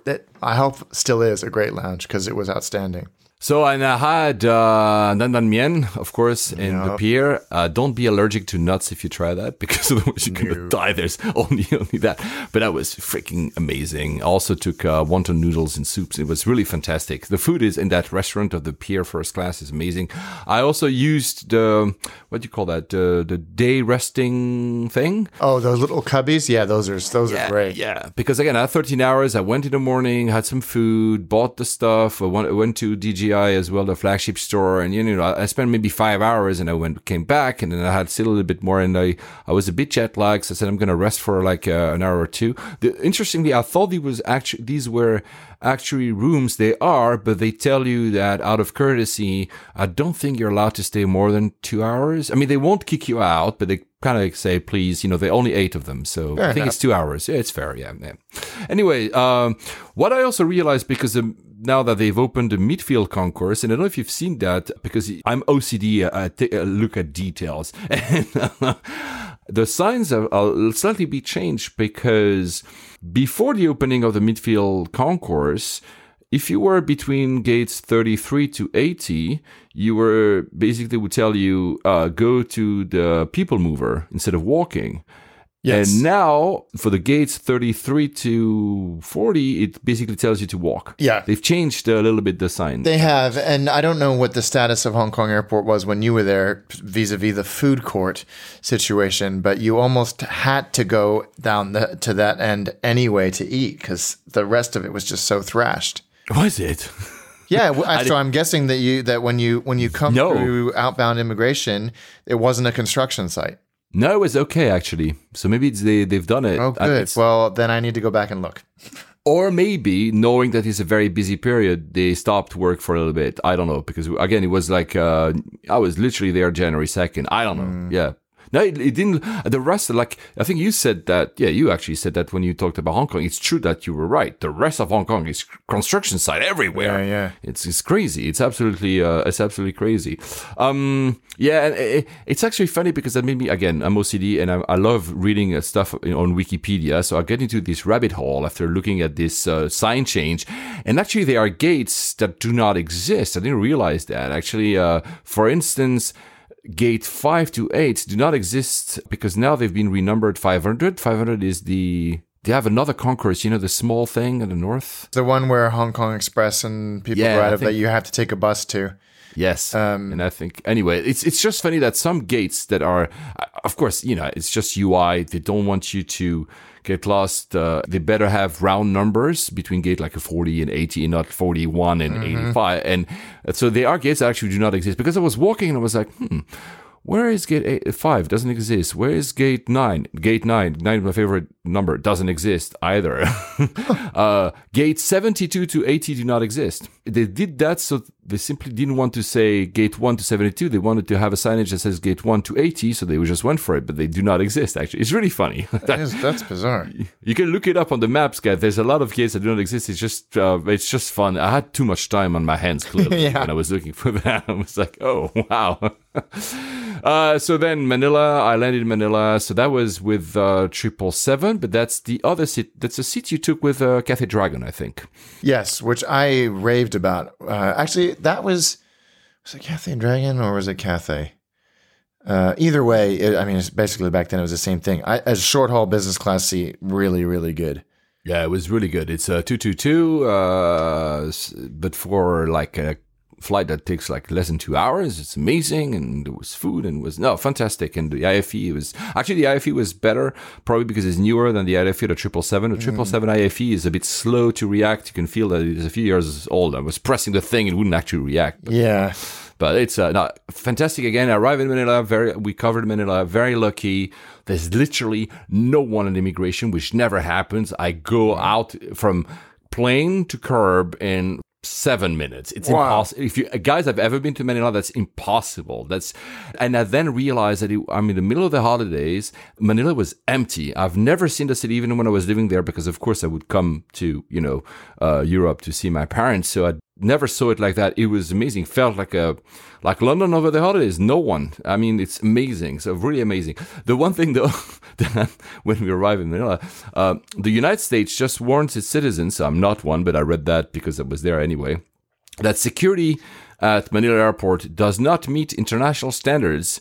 They urge travelers to exercise increased caution. I laughed a little bit because, yeah, they're right. I think the TSA went there and did an assessment, but they only realize that now. I mean, well, that must have means that that it uh, degraded even more. But also, what is what does more caution, caution. mean? Like, what Yeah. what is that? What do you get? I don't know what that What do you do? What do you do? Do you like do you look around your shoulder? I mean, honestly, I don't know what you do.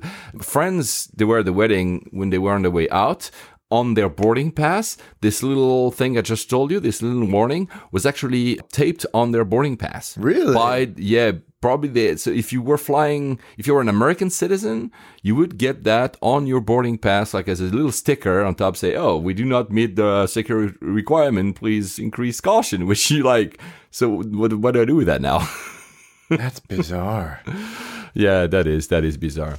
Uh, and then so I stayed in Manila. I'm like, I went back to Manila airport this time with T4, which is the domestic terminal, which is a shed, which you cannot connect from. All there are four terminals, one, two, three, four. They are not linked to each other, so you basically need to get out and take a cab, which is why I built sometimes in Manila. Uh, and arrived the night before and flew the morning after because I knew this impossible to get. Yeah. Now that I realized the city was empty, I could have made it. Otherwise, in normal setting, it's impossible. Which, thank God, actually allowed me to find clothes for the wedding. Finally, just last second. Wow. because that's summer. And so I arrived at T4, still a shed. Last time I flew there, it was 10 years ago.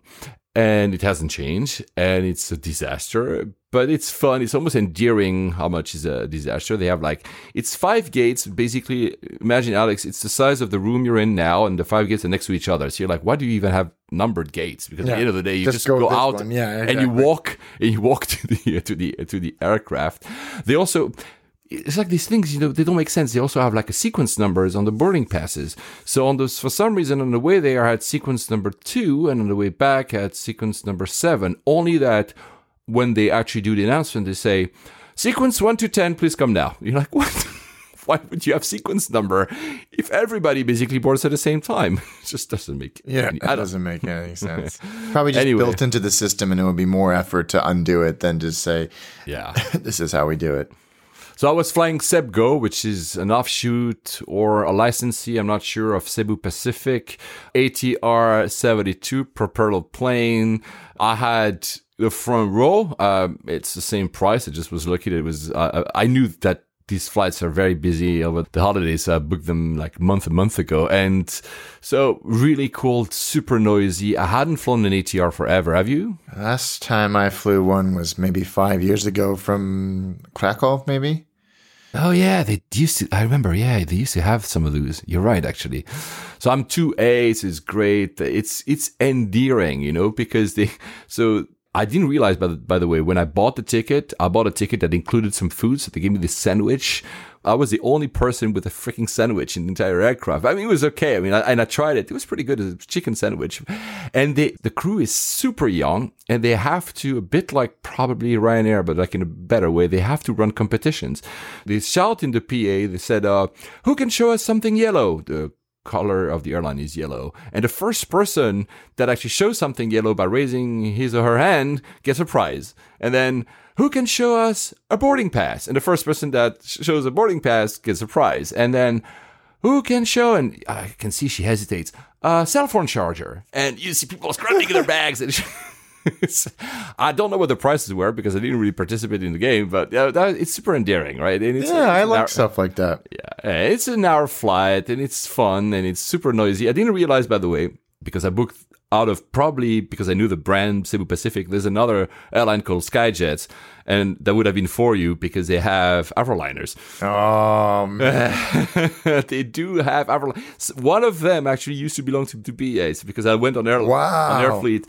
And the thing is, I had friends of mine, Mark and Cecilia, they were in the same shed, T4, waiting for their flight. Their flight was leaving 20 minutes after mine. But because they had a jet engines and I had an ATR, which is propeller, they arrived 10 minutes before me. oh, hilarious. so they were like they were waiting on the little boats that took us to the island we were going to like and i was like how? Oh yeah jet engines. Oh my god. Anyway it's it's fun. Uh, the, so yeah it was really really cool to fly an, A- an atr thank god i had like you know, noise canceling headphones. Yeah the funny thing on these atrs they, they, you know they load the luggages in front of you so when the door, which is, you know, my seat was 2A, I think, the door that opens in front is not the pilot, it's actually the cargo. oh, yeah. Yeah, I know. I, and the, I like that. There's something kind of neat about that. Yeah, it's this very different type of aircraft. So, and you board obviously from the back, which means when you have 2A like me, you actually do the last one to exit the aircraft, which I don't, I don't mind. I mean, I was just just, but it's just, it's just, it's just really, really funny. Funnily, CebGo, all their announcements are pre-recorded. They never have besides the competition I just mentioned, you never have actually someone taking the PA. So, for instance, we're waiting on the ground and it's really hot. We're talking like like 30 degrees plus, and of course the engines are not running, so the AC is not running. And suddenly they play this. We sincerely apologize for the cabin temperature. This will improve as the aircraft gains altitude. Thank you for bearing with us. And you're like, okay, As as a recorded PA. yeah, they had that as a pre-recorded message. When we're about to start the, the taxiing, suddenly it goes, in accordance with safety regulations, your crew will now take their seats prior to takeoff. They explain you every little bit, but all is pre-recorded. it's really I funny. want. I mean, I, I've I've seen a lot of airlines do that just as a way to alleviate, you know, crew Yeah, resources, right? I mean, they instead of having to stand there and make the announcement, they just press a button on the on the panel there, and it does it for them. So I, I can understand. I think it takes away a lot of the personality, but also, I mean, it saves time, and more often than not, they're much easier to understand.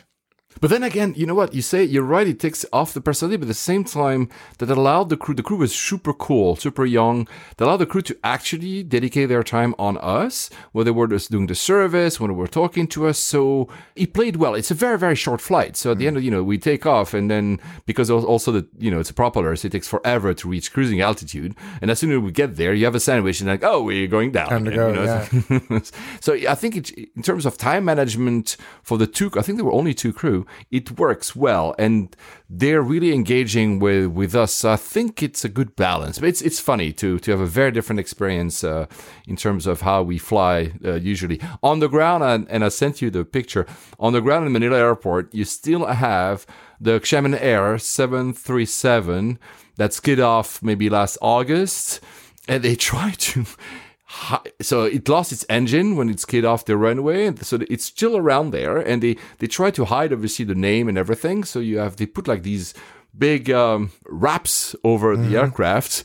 Now the wind has blown some of them away so you can you can almost read Xiamen Air. So that's- it defeats the purpose. And you were telling me so who's taking who's paying to remove an aircraft like that? I have no idea. Yeah, I don't know either. I, I I would be fascinated to know. I mean, if it's clearly a write off, right? Because otherwise they would have they would have spent the money. But now they've they've they've probably got their insurance money. Who owns it now? I wonder if it was a leased airplane or or, or what. I mean, it's a bizarre situation. And it's right there. You cannot miss it, guys. It's like in front of Terminal 3 when you taxi from Terminal 4, etc. You have, you have this big thing under wraps. It looks like a Christmas gift, only that I wish we we got something like that as a Christmas gift, Alex, but Yeah. we, we haven't. Uh, so a few more things um, about these flights. Yeah, so Manila Airport on the way back, I was flying from Manila to Hong Kong, obviously. So same aircraft, same setup as the way there. So Manila Airport has two runways, but one runway. So let's put it another way: taxiing, and then we're waiting and waiting and waiting and waiting. The pilot takes the on the PA, and you can see the tone of voice is like he's exasperated. Well, Manila only has one runway that is able to take heavies. And they decided to prioritize landings. We literally had, I think, 10 landings before we were able to take off. and you could feel the the exasperation in his voice, like, why are we not taking off? But he, he couldn't say that, obviously. But just the tone of voice was like, mm, let's get out of here. That was super fun.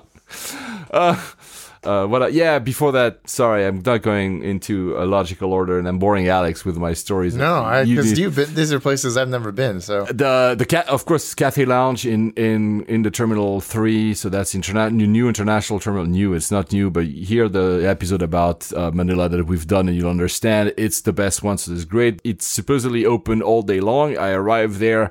It's closed, and like the door won't open. We're a few passengers in front. We're like, what's going on here? So thank God I had a priority pass, and I went to check one I never had done. It's the, called Skyview. It's one thing that I found very interesting when you enter. Uh, Skyview is also being used by Emirates, for instance, as a third-party lounge. You have two desks, and one desk is for priority pass users, and one desk is for airline users, and That's then you smart. have two rooms as well. So I was in a room from priority pass users. Uh, It was a glass pane in between, so you could see the other. It's a similar room, like as in a mirror. I think it's pretty smart. very smart because the the process for going in on priority pass is a little bit time consuming. Yeah. So you can I, I've seen it at uh, a couple of lounges, especially in Gatwick, where there's a long queue because it just takes time. And I don't know if it's because it's used by Emirates or if they had like I've rarely seen such so the lounge in itself is nothing special, you know, there's the decor is okay, but there's nothing special. But the service was insane. I arrived there as soon as I choose a seat. There's a glass of water that arrives uh, next to me. I'm like, okay, so I stand up and I want to look at what is there. Oh, there's a beer. I take a San Miguel. As soon as I come back, clearly someone had seen me with the can of, of beer because there was a, a glass for beer waiting for me at my table. Really? I sit and I'm like, uh, what's happening here? So I, I'm starting to pour my beer, and somebody brings me a plate of nuts. Wow. Yeah, I mean, it's a tiny lounge, so of course they can see the interaction. But I just find that the fact that they were so attentive to these little details, and I, again, I don't need someone bringing me a plate of nuts, but, No, it, but it was outstanding. I love that. That's so cool. Some of them were clearly staff, but there was one guy that clearly seemed to be like probably the manager. I, I had taken like a little sandwich, you know, these tiny sandwiches. The plate was empty. As soon as the plate was empty, the manager himself came, said hello, and took my plate away. You're like, not even seen that like in super, you know, fancy lounges around the world when you're supposed to have like first class service. It's again, It's such a service culture, though, isn't it? yeah, yeah, probably that, probably. But it's it was really noticeable. And then I went back to the Cathay Lounge, great lounge. Honestly, it's one of the newest, so it's very similar to what you would expect Alex to a lounge uh, in at Heathrow, for instance. So very very similar, the same decor and everything. So it's really um it's really good. What else wanted to say? Yeah, uh, the food in Cathay. Obviously, you like it as much as I do. Stir fried beef. My God, that was amazing. but I because you've lived there, I have a question. I never thought about asking you that. When they give you the the plate of food, for them, the opening of the the food um, is fruit. You know, you look at you know the order give the menu. The menu says fruit, salad, uh, main course, cheese, dessert. Huh. I haven't actually noticed I was that. about I was about to ah, okay, so I was like, is it a thing that they do in Hong Kong? Because it was it's fine, you know, but I I, I haven't experienced that. No, I don't know if that's a if that's a cultural thing. I don't know. They have a new menu at um uh, the way they display the menu. It's like a A4, like you're reading a newspaper. Actually, that's pretty cool. Actually, That's a nice way of doing it. Absolutely, A bit more uh, tangible and real, and and and not airline airporty. exactly. Back to Hong Kong. And in Hong Kong, I had one night at the Regal Hotel, which is the airport hotel. I'd never done it. Pretty good, actually. I was surprised. And you have a story about that because as soon as I arrived there, you tell me, Paul, you need to go to, what was it, China Coast Pub. Yeah. Can you tell us why? My very first job when I was, I don't know, 15 or 16 was as a bartender at the original China Coast pub, which was at the Regal Airport Hotel at Kai Tak. Oh my god, that's awesome. So I'm, I'm, I'm, I love that there's a China Coast at the at the new airport hotel uh, at at Chek Lap Kok, and it's very different. The one in at Kai Tak was much more like uh, the Raffles, the long bar and the Oh, wow. Raffles. So it had Wow. not not as sort of colonial as that, but it was much more dark wood, and the the new one is a little bit more modern. Yeah. But I do like that it's there, and they're usually very friendly in there, and and it's uh it's kind of almost like an underground bunker underneath the reception. I was looking for it. I was like, where the hell is it? So I go to. I was very lucky, by the way, because when I book, uh, I go to check in to my room. I, I, the, the guy clearly, you know, they have this little uh, tag with their name, and there's a French flag. So I switched to French. The guy is super happy. He gave me a free upgrade. So I had this massive room with a with a. I had like a, a garden, like for crying out loud, which was awesome to actually see the planes taking off. Anyway, Wow. uh, the point. The point is that I, I go back to that guy and say. But where the hell is the China? Because I was expecting it to be at the same level as the lobby or something, but you have to go like two sets of stairs down, and it's under the lobby or something, right? Yeah, that's right. It's, it's underneath the lobby. It's a, yeah, like I said, it's kind of like a weird like bunker type thing. But very good, very good, uh, very good. The beers and very good food. So it was really cool. I stayed there for an hour. It's perfect. And then, uh, last mention about Hong Kong before, because I know we have to close the show soon. I, I never really thought about it before that day. I broke at the airport we're going to cover. I broke my Sony, which I've been bashing you guys for for for for years now. My headset, uh, noise canceling Sony's, and I'm like, I need to buy something new uh, or I want to buy something new because in Hong Kong the prices are really, really good. And I ended up choosing to buy. This year for me is the year of minimalism, whatever BS that means, but I want to reduce the number of clutter I have with me when I travel. So for instance, I bought the DJI Osmo Pocket, which is very small. I, that backpack, guys, I mentioned to Peak Design, I want to travel less. And I say, you know what? I'm not going to go for over the here, this big thing. I want to go for something smaller. And I went to buy the Bose QC20. So I went back to Bose after years of telling you that Sony is the best, and I still think it is. But well, the uh, the ones that you put in ear, awesome. The point is, the shop of Bose is not airside; it's landside. They have a lot of shops I never thought about, never realized that there are a lot of shops before clearing immigration security at, at Hong Kong. It's it's not you know usually in airports you have maybe like you know a little kiosk for little things and maybe newspapers outlets and that's it. Then you have I mean you have the usual luggage thing obviously, but then you have like Muji, you have Bose, you have two electronic stores, you Yeah. have it's crazy. I never Yeah, there's a huge uh, like at the end of the check-in desks before security. There's that there's that long strip of, and I tell you where's even better is is Terminal Two at Hong Kong has got just as more as much shops. Oh, wow. Yeah, I didn't know that. Oh wow. Wow. Okay, anyway, so that's that. Enough. I went to the ball shop. Anyway, that's really really uh, fascinating. The one thing that struck me. This is the last thing I'm going to say about Hong Kong. Maybe you've experienced it because you were like a few months ago, and again, I hadn't been here for one year. And that they've implemented electronic gates for both immigration and security. And my God, they're fast. yeah. I, I, they had them when I was last there, but because we had the kids, we weren't able to use them. My God, I mean, we're talked about e-gates here on the show all the time. The ones that Heathrow keeps failing, and the ones in Germany are very good. But these ones, only you don't need to register. So anyone was a biometric, unlike you know this stupid thing at Dubai, we need to pre-register. Anyone was a biometric document, whether it's a driver's license, uh, a residence card, or a passport.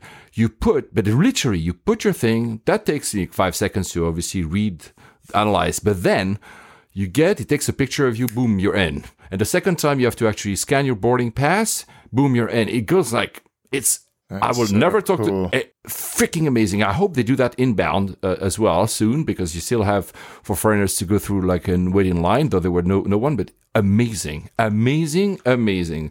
Clearly it's facial recognition and whatever but i don't care about privacy here. It's just you get into like in three seconds it's crazy Yeah, that I, I like you say the, the the the really big thing for me will be inbound for visitors. Yeah, yeah, really. But looking at this, because you still have the choice to go through, you know, uh, manned booth for both immigration outbound and security outbound. The fact that they have implemented it's open to everyone, I'm pretty sure it's a sign that they will do the same on the inbound. That would be so. Oh yeah, oh yeah. No having to fill a landing card and anything. Anyway. So the airport, I'm sorry guys because I've been talking and Alex has not been talking a lot, but really sorry, Alex. No, not at all. This is I, like I said, you've been going to places that I've never even come anywhere close to. So I'm I'm doing my research for a future trip.